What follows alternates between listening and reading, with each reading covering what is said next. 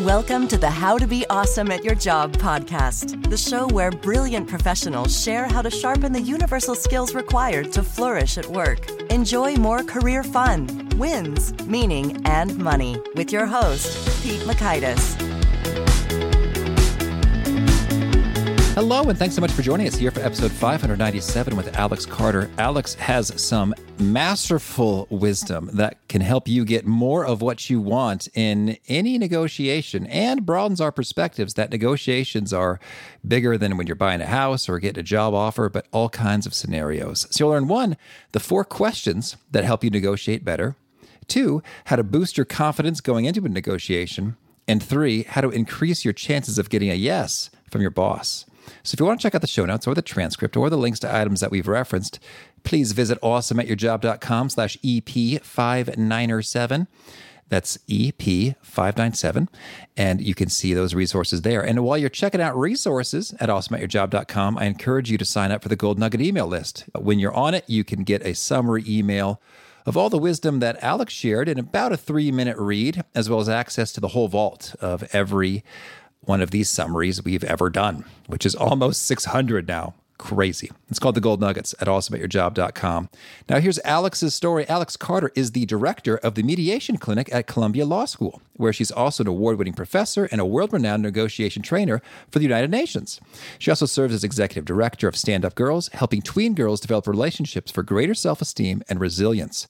She's appeared on CBS This Morning, MSNBC's Live Weekend, and Hardball, Marketplace, and in the New York Times and the Wall Street Journal. She lives in Maplewood, New Jersey, with her husband and daughter. Big thanks to Alex for sharing his wisdom with us, and big thanks to our sponsors. Check them out.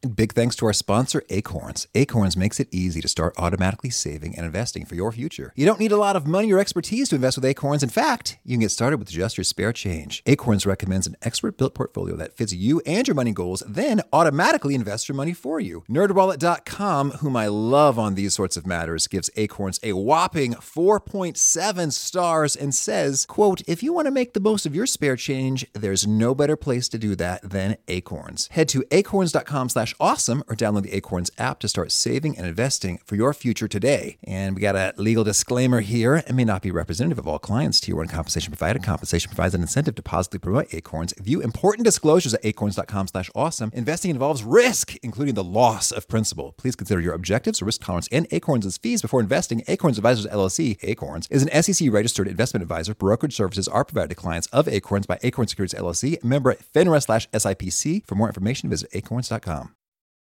Here's Alex. Alex, thanks so much for joining us here on the How to Be Awesome at Your Job podcast. Pete, thanks so much. I'm thrilled to be here. Well, I'm excited to talk negotiation, and I'd love it if you could kick us off by sharing one of your coolest negotiating stories. Sure. Coolest negotiating stories. How about the first time I ever negotiated my own salary? That sounds like a good one. Let's go ahead. So, yes. You know, I'm one of these people who, and, and some of your listeners may relate, early on in my career, I worked at places that were all lockstep. So I never had much to negotiate. Well, fast forward to the first moment in my 30s that I ever negotiated my salary. Went in, power suit on, ready for battle, and to my surprise, they came in slightly above what I was expecting. So, had just enough on the ball to keep my face neutral, said, Thank you so much, I'll get back to you. Went out and called a senior woman in my field. And I said, I'm not sure what to do. They came in above. And she said, I'm going to tell you what to do, Alex. You're going to go in there and you're going to ask for more. And I said, I'm going to ask for more. And she said, Yes. Because when you teach someone how to value you, you teach him how to value all of us, meaning women. And so, if you're not going to do it for yourself, I want you to go in and do it for the woman who's coming after you, do it for the sisterhood. Okay. And so that was the moment when I realized that asking for more and negotiating and claiming my value actually was not a selfish act. That in doing that, I could create more seats, not fewer, around the table for people to join me. Well, that is that's a beautiful reframe right there in, in terms of, you know, it's not a zero sum game, is benefiting, you know, more persons than just you. It's funny, I, I, think sometimes when we hear about negotiation, and we think about like the tactics and the power phrases. I think about Michael Scott in the office. Oh, like, God, yes. Oh, trick number 31 or, or, or, whatever. And, and for you, it sounded like it's just like, okay, you did your research. You said you're going to think about it. And then you, just suggested a, a higher number. And it sounds like, unless you're skipping any juicy details, that there weren't a lot of um, secret weapons you were employing there. Well, you know, it's interesting, Pete, and I'm so glad you brought that up about people thinking it's all about the secret weapon, the decision tree, or some complicated algorithm that's going to get you the best results. The truth is that Ask for More is in part, it's my book, it's in part the story of a woman who learned how to ask for more, but it's also about the power of questions. Questions are actually the number one underutilized weapon in negotiation. When you go into a negotiation and front load your questions, you're not only going to get more information, you're going to end up with better deals. Okay, well, that's that's very tempting to jive right in. But first, I want to touch base on, in terms of maybe the, the, why or what's at stake with negotiating skills. So I, think naturally you'd be thinking, hey, yeah, you can have some more money uh, if you negotiate. So, but what are maybe some of the other opportunities that we don't even think about negotiating? Yeah, negotiation is about a lot more than money. You know, Pete, in fact, let's zoom out a bit because I think a lot of times when people hear the word negotiation, they think of you know, kind of what we started talking about the, at the beginning of this uh, podcast, right? Where it's a back and forth between two or more people over money. That's actually not what I teach. I teach that negotiation is steering. It's any conversation, not just the money conversations, not just the conversations where you're battling over resources, but any conversation where you're steering a relationship. And so it's not just about money, it's often about teaching people how to value you. It's often about achieving the intangibles in life, you know, those things that make our lives worth living, you know, freedom, advancement, a sense of accomplishment, recognition. Negotiation is all of those. It's how we create our own story. Okay. That sounds great. so let's hear about these questions. You're right. All right, let's get back. So, in fact, the the first question that people should be asking in negotiation is actually not when they sit down with somebody else. So Pete, by the time you and I sit down to negotiate, half of the process is already done. And that's the part of the process that starts at home with me. So before I even sit down with somebody, I need to be asking myself questions. And the first question I tell people to ask in every scenario is this What's the problem I want to solve? You know, Pete, I found that whether you're talking about in corporate context or in a more entrepreneurial scenario, people want to jump immediately to solutions. There's budget allocation, and I'm the leader of my department, and I want to go in immediately and say, this is where my department's number should be. But wait a second. What's the problem I want to solve? Am I merely looking for X number of dollars here because I'm allocating it to certain projects? Or in the process of this, am I also trying to raise awareness about what my team did last quarter? Am I also trying to communicate the importance of my department to the company's overall mission? Thinking about the problem you want to solve not only shapes what you ask for, but how you ask for it. It is the first stop in any negotiation. Okay, so we're, we're thinking clearly about the problem that that you want to solve, and in so doing, I think that that probably reframes any number of things and, and opens up a lot of possibilities. Maybe just weren't even on top of mind, but before you went there, so, so that's awesome. What's next? Sure. Well, how many questions would you like to do? I understand you got ten, so maybe let's let's get the the rundown preview listing, and then you know dive deeper into a couple. Okay. All right. So let's talk next. So you've thought about the problem you want to solve. I think the next stop is really thinking about what you need from this negotiation. And when I'm asking people to consider their needs, I ask them to put them into two buckets. So the first bucket is kind of the low hanging fruit in most negotiations. It's what I call the tangibles, right? The things that you can touch, see, or count. So I need this amount of money. I need this many people for headcount to grow my division. The intangibles, though, often complete the picture. Those are the values that we stand for and that really drive our negotiation. So, for example, you know, if I'm the head of the department going in for resources, in addition to saying I need X, Y, and Z tangibles, I might be thinking, you know, I need acknowledgement from my CEO for what we did for the bottom line last year. And then that intangible can very often shape how I negotiate. The trick is, Pete, that when you have these intangibles like I need some recognition, you got to look inward and ask yourself, what would recognition look like for me here? In other words, you got to take that and make it concrete so that then it's a basis for you to negotiate from. Yeah, excellent. And so, in terms of, we start with a problem, mm-hmm, and then you know what it is that I need, and and have that be clear in terms of. You're right. Acknowledgement can take many flavors and, and formats in terms of, you know, is it public? Is it private? Is it um, uh, just like, hey, great job? you know, one sentence email, you know, that's good enough. You know, what do you need? Pete, you joke, but I swear to you. So, part of what I do at Columbia Law School is I help people negotiate their way out of large conflicts. So, recognition for one person looks like a seven figure number. Recognition for somebody else looked like a certificate that he put on his wall, a certificate of appreciation. It truly looks different for every person, and you have to honor what that looks like for you. Ask for More is all about tuning out the noise of what other people think you should need and tuning in to what things like recognition and freedom and respect look like for you.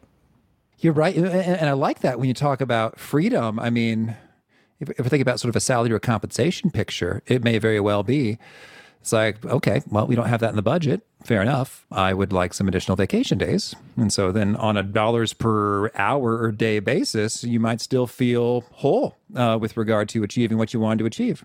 100%. And you've pointed out something really important, which is there's almost never just one driver in a negotiation. Money is something you can negotiate for. It's not the only thing you should negotiate for.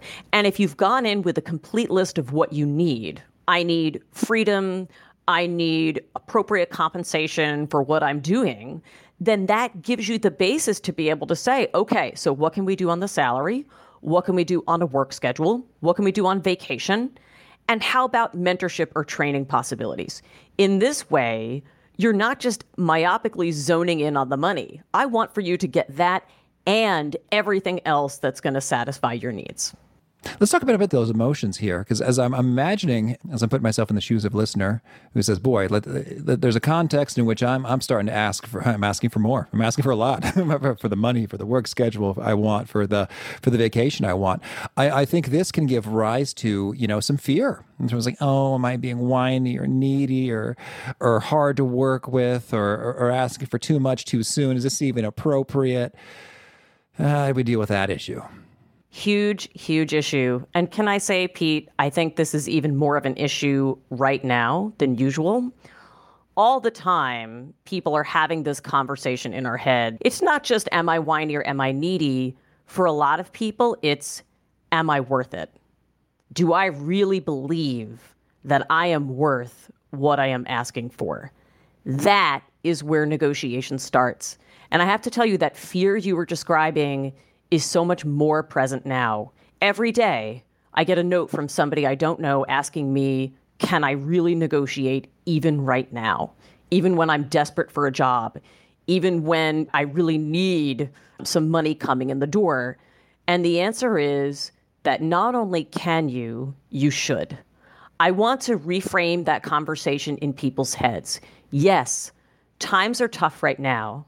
On the other hand, isn't now the time when every dollar of your company's money should be spent on somebody who's going to be able to achieve results. And shouldn't that person be you? Why not you? Managing that internal emotional conversation is key to negotiation success. And so, for that reason, I ask people to write down their feelings, what I call the F word, before they go in and they negotiate. Because it's in the process of airing those things out, recognizing that you're feeling them, and persevering through anyway, that you're going to get to the other side of that mountain. Yeah, I really like that. And, and I guess the the what you're worth piece, I think there's a lot of bad places you could look for that, or, or suboptimal, shall I say? Like, hey, what you were paid at the last place or last year, yeah, may or may not be a, reflective, sensible answer to what you're worth. I imagine you know your your market research in terms of hey, supply and demand for this position and what they tend to get paid is is worth it. And, and then I think you know for for listeners of this show, it's helpful to just think about how committed, motivated, ambitious, dedicated, skillful you are at your job relative to uh, the other people in, in your office. And, and, maybe you're surrounded by higher performers, but it's it's often the case. People say, "Wow, a lot of people just aren't really doing their job that many hours out out of the day here. So hot dog, you know, I'm I'm pretty diligent, so I I'm, i might be worth two or three times what my my peers are getting paid. You know, I've counseled thousands of people. Most people are underestimating themselves and not overestimating. You know, research tells people that when you ask for more, your asks should be optimistic, specific, and justifiable. A lot of times we remember that we need to justify our asks, but we don't remember the optimistic part. Take the best case, justifiable scenario and start from there. Because remember, it's very rare that you're going to get more than what you ask for. Yeah, right. So your ask sets the ceiling. That, that's excellent. So it, it's sort of like the most that's that's not absurd. You're like, come on, you know. So just just a, a bit below that, it's like, well, hey, this is in the 90th percentile for this role, but uh, hey, I think I'm a, a top 10 percent performer, so it just seems sensible. A hundred percent. That's right. Oh, I like that a lot. And I also want to say, you know, hey, can I ask now, you know, even amidst economic uncertainties and, and, and COVID and such?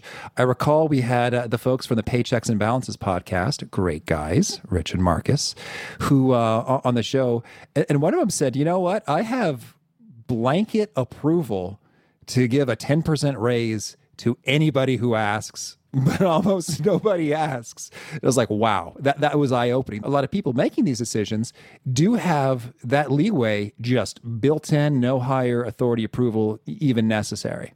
Has that been your observation? It has.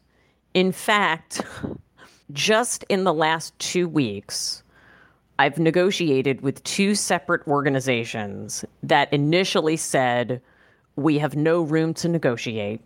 And I asked, and almost immediately got the 10%. Almost immediately.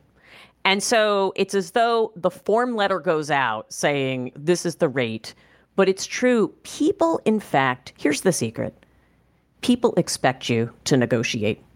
That's the truth. People expect you to negotiate even in a pandemic. And you know what's great when you negotiate during a pandemic? In the process of advocating for yourself, you are showing the company how you will advocate for them. Always, always negotiate. Yeah, I, I, like that a lot. Okay, so we talked about the fear piece. That's great. So being convinced that you're worth it, and we talked about the the first two questions. What's after that? You know, actually, Pete, we've talked about the first three because the third one is about emotions, and we kind of got there. You know, after we talk about feelings, the next thing I like for people to do, you know, this is a really, really powerful question. I like people to ask themselves this How have I achieved this successfully in the past? And here's the reason because oftentimes, you know, we're facing a scenario and we're feeling a bit anxious about negotiating. We forget that we have handled things successfully before. If you're about to negotiate for yourself or raise your prices or ask for a higher salary, remember the last time you advocated for yourself. Write down the strategies you used and see what might be utilized here to make you more successful. The thing about this question, Pete, is how have I handled this successfully in the past? It has two powerful functions in negotiation. Number one, the mere fact of asking yourself this question. There is research to show that if you go into negotiate having thought about a prior success, you're more likely to do better simply by having thought about it. But the second reason to think about a prior success is it's a data generator. Very often, the strategies we've used in the past to make ourselves successful will work again in the future. Now, I want to answer, Pete, a question that I think your listeners may be thinking. Some of them are thinking, you know, this is great, Alex, if I have a prior success that's right on point. But what if I'm trying to do something I've never done before? Fine. I've never, for example, published a book and promoted a book during a pandemic. First time, okay? But I looked back and I thought, okay, what are the elements of this? What do I need to do? How can I boil this down? And I thought, okay, I need to get a lot of people on board. I need to communicate clearly and powerfully around the message and create a massive team to support me. When have I done that before? Oh, I ran my husband's campaign for local office five years ago. Went back, looked at the strategies I used as his campaign manager, and applied them to my book promotion campaign. It was incredibly successful. Sometimes, even a seemingly unrelated prior success is going to be just the thing to give you some strategies to use in your negotiation. That's excellent in terms of there, there's all sorts of carryover in terms of it's not the bullseye. Okay, a book in a pandemic, sure, uh, that, that's one of a kind, but certainly, yeah, skills, experiences that that have some relevance, some carryover, you know, zero in on those. And that is great in terms of double barrel. You can bring that up, you know, if it comes up, and you feel all the more resolute and convicted about you being worth it for having gone there. So that's excellent. Yes. And if I can speak to that point, Pete, you know, remember we talked about sort of psyching yourself out, almost giving yourself the no before anybody else can. If you are somebody who has difficulty advocating for yourself, my guess is, if you're listening to this podcast, that you are great at negotiating on behalf of other people, your department, your friends, your kids. I want you to write down what makes you so successful when you negotiate for other people and then use it for yourself. Over and over again, I have worked on this exercise with corporate leaders, and they tell me they find it unbelievably helpful in channeling those strengths to go in and ask for more. Oh, I love it because that just sort of cuts through all of the the self doubt stuff in terms of if I am negotiating for Pete Inc. as opposed to me, then you're operating a, a, bit differently. So that's great.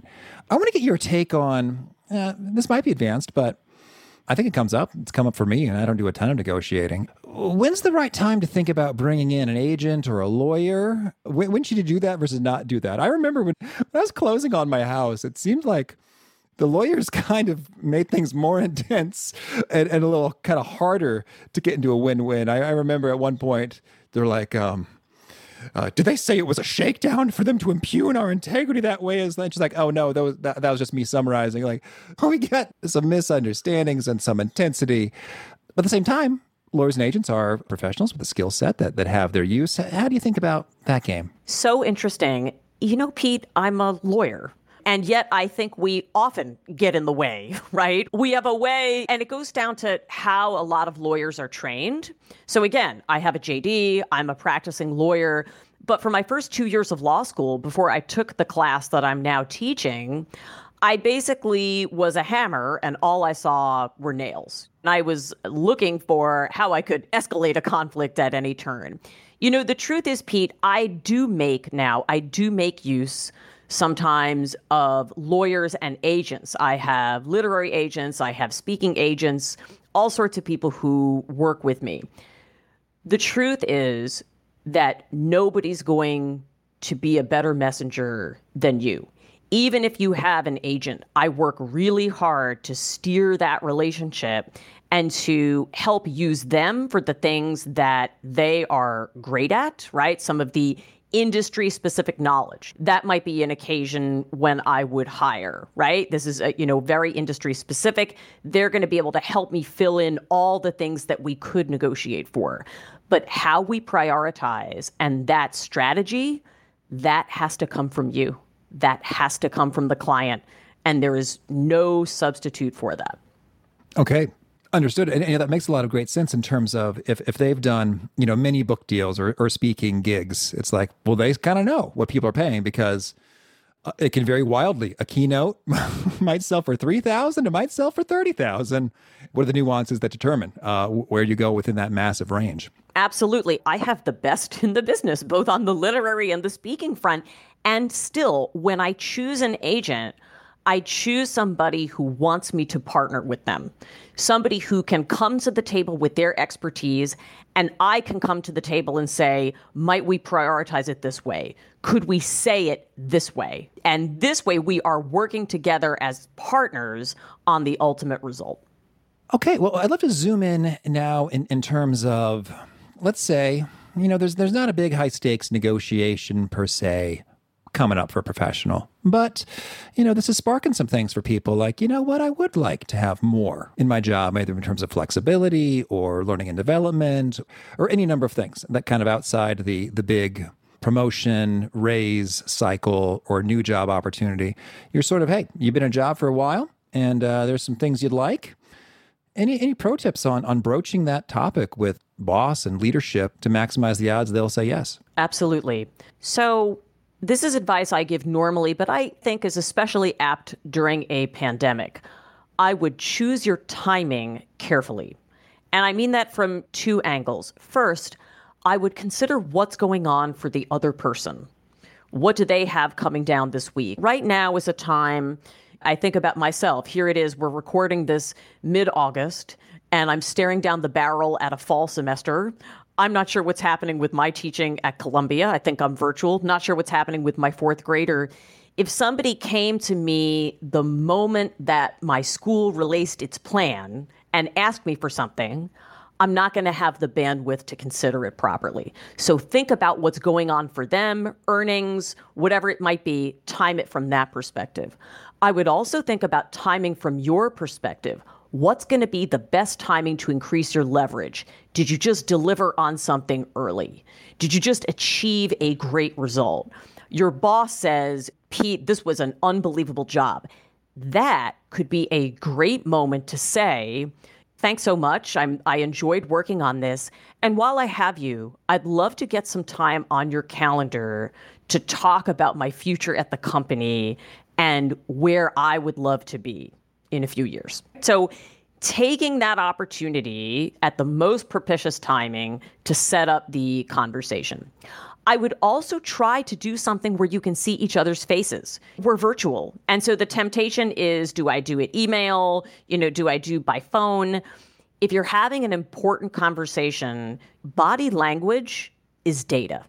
And I want you to have as much data as possible about what the other person is thinking. So I would do that. My last tip for asking, especially right now, is to frame it in a particular way. So when I'm helping people to make their asks for the greatest success, I tell them to execute what I call an I we. In other words, here's what I'm requesting, and here's how we all benefit. In other words, when you have started your negotiation and steered your relationship with your manager by asking questions, by getting to know them, you have now figured out how to frame what you need in a way that it's also going to meet their needs, right? So if you put me on this project that I've been asking for, here's how I'm going to be able to contribute toward your success, that type of thing. Yeah, that's excellent.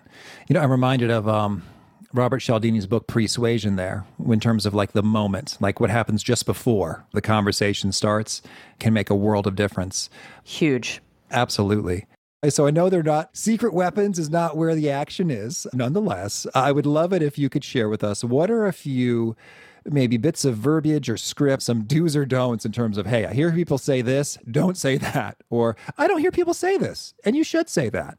Okay. And that's okay, Pete. I use my weapons for good. I do have a secret weapon, and it's actually not about saying this or saying that. It's about the opposite. It's about shutting up. All right. The importance of silence in negotiation. In my book, I teach people three words that I want them to commit to memory and use in every negotiation as a guiding principle. And the three words are land the plane. When you make your point, when you ask a question, when you deliver a proposal, deliver it, and then land the plane, close your mouth. Too often, I see people get nervous about the silence and so they rush in to fill it with a bunch of words that leaves them bidding against themselves or assuming what the other person might say. So, in other words, Pete, what do you need to get this done here today? Would $10,000 do it? No, you don't know what Pete needed, right? Maybe he needed five and you overpaid. Maybe he needed mentorship or path to advancement. In other words, say what you're going to say, and land the plane. Silence is not an imposition, it's actually a gift to the other person. It gives them time to think, and it prevents you from selling yourself short. Sometimes the less you say, the better. Right. I, I, imagine in terms of, I've seen it both ways, in terms of me saying more than I should and, and, and others that I'm talking to like these share numbers, like, you know, if, if that's manageable, you know, it just sort of like really kind of weakens it after the fact. I, I mean, I know things are hard right now with the COVID as opposed to say $200,000 silence. and, and then they can weigh in on that in terms of like, boy, you know, that is just really way more than we had in mind. Uh, that's going to be challenging for us to pull off versus, okay, now I, I understand what's at stake and then I'll, I'll see what we can do. And may I say, if they answer you and say, that's going to be challenging for us to pull off. Great job. That is great information for you to have. First of all, it means you didn't sell yourself short. And second, let's say you get that. Because I think, Pete, sometimes people talk and talk and talk because they're afraid of getting the no. And so they're trying to eat the silence up with their words mm-hmm. at the negotiation table. Don't ever fear the no again because I'm going to give you four words that you can use when you get a no. Are you ready? Here are the words. What are your concerns? That's it. When somebody says, you know, I think this is going to be hard for us to pull off, say, okay, thanks for letting me know. What are your concerns? Because frequently, if you hear somebody's concerns, you're going to find a way to address those. So have the courage to allow the silence and know that on the other end of that, if somebody expresses a hesitation, you have a tool you can use in the moment simply ask their concerns, play their concerns back, summarize them, and then more often than not, you're going to know where the target is that you need to hit and turn that no into a yes. Yeah, you're right. Eh, because the concerns could be any number of things. Like that could be challenging, might mean, well, hey, you know, we're paying someone else for doing almost the same thing, 170K. So it seems a little disruptive, or uh, I'm worried about fairness to pay a new person, you know, significantly more to do the same thing. And I don't know if this is good or bad, but but maybe a, a, solution to that could be, oh, well, if you make you more comfortable, I'm happy to, to sign something indicating that I will not disclose my compensation to anybody. Of course, that's a whole other controversial issue in terms of information flows and how that impacts different populations. You know, but as an example of a solution that might be way easier than you thought. Like, oh, not, it's not so much that they're broke, but it's something completely different. I got to tell you, Pete, marketing my book during a pandemic, I've become a specialist in turning no into yes. When you think about it, one of the things that I lined up was dozens and dozens of in person speaking engagements. And that was going to be a way for me to get the word out there and for people to buy the book. All of those canceled, obviously. And over and over again, I heard people say, yeah, we're canceling this event and we're not doing something virtual. Every single time I called up and said, What are your concerns? And over and over again, people said things like, Well, We've never done it before. We're not sure how to do something that's going to be productive over Zoom. Great. Would it be helpful if we jumped on and I showed you what I have in mind? Or we're not sure our employees are going to want it. Okay, how might you find that out? They're like, all right, we could do a survey. Turns out they really want it. Over and over again, there are concerns that when we met them, it wasn't like me getting over on them, Pete. In every case, we produced something that was of mutual value, and people actually thanked me afterward. The truth is that even with a no, you can ask people about their concerns, you can preserve the relationship, you can strengthen the relationship, and you can still get what you need out of the deal. The other thing I love about that particular phraseology of the question, what are your concerns, is it seems very helpful. Like you're being of service as opposed to, what's your problem?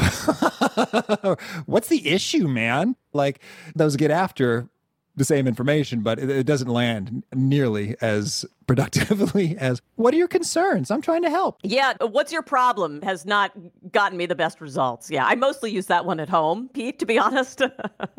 All right. Well, well, tell me, Alex, anything else you want to make sure to mention before we shift gears and hear about some of your favorite things? Yes. I would like people to know if there's anybody out there listening who thinks negotiation is not for me because I'm not the most aggressive person in the room, or maybe I'm an introvert, or I'm somebody who prioritizes my relationships. I want you to know that all of those things can make you a great negotiator that really, if you're somebody who is a good listener, you're somebody who gains people's trust, and you're somebody who prioritizes relationships, all you need are the right questions, and you're going to be absolutely fantastic. I promise you. All right. Well, now let's hear some favorite things. Can you share a favorite quote? Something you find inspiring? Yes. So, a few years ago, I had a student who changed my life. He was a mid career lawyer, my age, in his early 40s, who came over from India for a year of study at Columbia. And he told me that his life's motto is only do what only you can do. And I took that on board. And at that time, Pete, I was supposed to write a textbook. I had gotten an offer from a really prestigious legal corporation to write a textbook, and I thought, this is what I should do. I'm a law professor. But then I thought about that. Is this what only I can do? And I thought, no, it's not. There are lots of people who can write textbooks. What I think only I can do, what I think I'm called to do, and what I love doing is taking negotiation concepts from law school and making them accessible to everyday people in their lives. That is what only I can do. And when I leaned into that, that's when I started writing what would become Ask for More. Well, that quote also just sparks so many things like, I should be outsourcing. it is. It's a way to think about managing your time. You know, when I think about the range of tasks I could embark on in a day, is this what only I can do? And if it's not, somebody else is better served to do it. Yeah, I'm thinking about my email inbox. It's gotten out of control. I think 90% of those messages can be handled by others. I've just been a little slow to let go. Or what about privacy? What about, you know, honesty and respect and integrity? And but these are navigable issues. And if that's your mantra, I would have solved this long ago. okay. And how about a favorite study or experiment or bit of research? Gosh. Well, I think my favorite bit of research is the study done by Professor Leigh Thompson out of the Kellogg School at Northwestern that found 93% of people are not asking the questions they need to get the most out of negotiation. I remember the day I read that study, it hit me and it accorded perfectly with what I see as a mediator and a negotiation trainer. And that was part of what gave me the impetus to go on and teach about the incredible power of open questions. Mm-hmm. And how about a favorite book? You know, I wouldn't be an author if I weren't totally in love with my own book, Ask for More 10 Questions to Negotiate Anything. I would say, other than that, a book that I've been reading recently is The Memo What Women of Color Need to Know to Claim Their Seat at the Table by Minda Harts. Minda is an incredibly powerful woman who speaks directly to women of color in the workplace. And I remember the day I heard her speak, I picked up the book, and it's had incredible learnings for me, even as a white person in the workplace, how I can work together with my sisters of color to create the kind of workplace that we all want to exist. And how about a favorite tool? Something you use to be awesome at your job? My favorite tool, my husband would probably say my iPhone, but my number one tool that I use, to be honest, is my eyes. I think you would think that negotiation is all about listening to the words.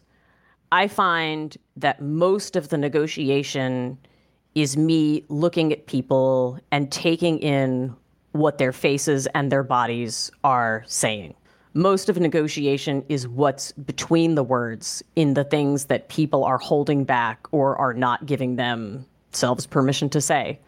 And so the more that I can see people and really see them for who they are, the more effectively I can do my job and help get them to where they want to be. Boy, there's a whole nother podcast episode in here, and, and we've done it once with Agent Joe Navarro from the FBI on body language. But are there one or two indicators that you found are reliable and show up a lot? Like when they do this with their eyes or their mouth or their hands, tends to mean this, and thus it's very informative. So, Pete, the biggest tip I can give people is to get to know the person you're negotiating with and observe what's called their baseline. So, in other words, Pete, if your default is to kind of sit back in your chair and then I say something and all of a sudden you lean forward, I know that I've just had an impact on you. So, any kinds of changes from the baseline are things that I notice. The other big thing I see is, you know, people censor their emotions, but it comes out in their body language. Most frequently, I see people telling me yes while they are shaking their head no. We can do that for you, Alex. right. You know, people be like, yeah, that sounds great. I can't see me, everyone, but I'm shaking my head vigorously back and forth. I see it a shocking number of times. And when I do, I simply say, you know, Pete, your words are telling me yes, but your face is telling me no. So let's talk. What are your concerns? And usually that, I treat everything, Pete, a shake of the head people repeatedly touching a necklace or a piece of clothing, a tremor. I treat what's that? The suprasternal notch below the neck. the suprasternal notch. The necklace is very often important. I, you know, I've I've broken through negotiations just based on a necklace. All of that stuff tells you a story, and I treat it like communication, and I raise it with people. Okay. And a favorite habit, something you do to be awesome at your job? I practice yoga for the sanity of myself and the sanity of those people around me. When I practice yoga, it's a chance for me to be completely present in the moment. And I find that that presence, being there every moment and nowhere else, is key to being successful at helping people in negotiation. Okay. And is there a particular nugget you share that really seems to connect and resonate with folks? They quote it back to you often? So, a lot of times people will tell me they're nervous to hold themselves out as an expert or to ask for more because they're concerned about if they stand up as an expert, does that leave less for other people? And I want you to know that when you ask for more, you benefit other people. When you ask for more in your job, you make sure that your manager gets your best, most fired up version every day at work. When you ask for more at home and ask for what you need, your partner, your kids, your loved ones get the most present and fulfilled person possible. Ignoring who you are and ignoring your needs helps no one. And everybody benefits when you ask for more. Oh, you know, I love that so much. And I just watched this movie. It's been around for a while, but Paul Rudd and Reese Witherspoon in How Do You Know? I love Paul Rudd. Everything he does is good. And she drops into uh, Tony Shalhoub plays a, a, psychiatrist, and she's like, "So is there like generally anything that you generally tell people that generally works for everyone?" And he said, uh, "This is so wise from a movie, a little comedy." He said, um, "Figure out what you really want, and learn how to ask for it." I was like, "Well, that's some real wisdom from from this this comedy." Right on. It's true, and that, in a nutshell is what I teach. The first part of that is really figuring out what you want, not what somebody else wants for you, what you want, what's going to make your life worthwhile, and then figuring out how to ask for that thing. All right. And Alex, if folks want to learn more, or get in touch, where would you point them? Sure. So I'd love for people to get in touch on my website, which is alexcarterasks, A-S-K-S dot com.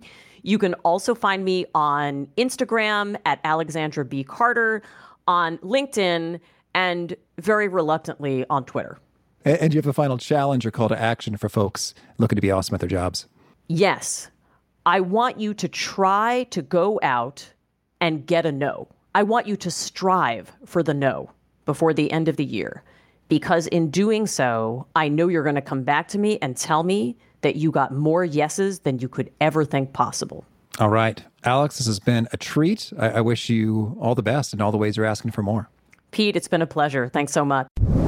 I'll tell you what, that phrase, what are your concerns, has been burned into my brain. And I think it is going to be my knee jerk reaction for no, as opposed to, oh, okay, sorry. it's like, nope, nope, nope, nope, reprogram.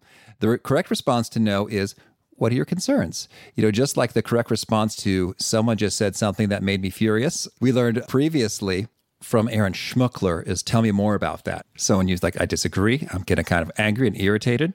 Hmm, tell me more about that for the reference, if I'm talking to you and I say that, doesn't necessarily mean that I'm angry or irritated. It just might mean I'm curious to hear more about that or I need a moment to think about things. But it's a great phrase. Tell me more about that. And this is right up there. What are your concerns? Brilliant stuff from Alex. Again, the show notes, the transcript, and links to items we've referenced are at awesomeatyourjob.com slash EP597. I hope to catch you next time and peace. Thanks for listening. To get the most out of the show, we recommend two key things. First, check out the extra resources at awesomeatyourjob.com. You can find this episode's transcript and links, as well as the perfect episode for your situation. You can search the full text transcripts of hundreds of episodes or explore episodes tagged by topic and competency covered. Second, subscribe to the podcast and get future episodes automatically. You can subscribe by telling Siri and several other smartphones and speakers, subscribe to the How to Be Awesome at Your Job podcast, or by tapping subscribe in your podcast player of choice. If you'd like some extra help figuring out podcasts and how subscriptions work, visit awesomeatyourjob.com slash subscribe for guidance. Hope to catch you on the next episode of How to Be Awesome at Your Job. Look around. You can find cars like these on AutoTrader, like that car right in your tail. Or if you're tailgating right now, all those cars doubling as kitchens and living rooms are on AutoTrader too. Are you working out and listening to this ad at the same time? Well, multitasking pro, cars like the ones in the gym parking lot are for sale on AutoTrader. New cars, used cars, electric cars, maybe even flying cars. Okay, no flying cars, but as soon as they get invented, they'll be on AutoTrader. Just you wait. AutoTrader.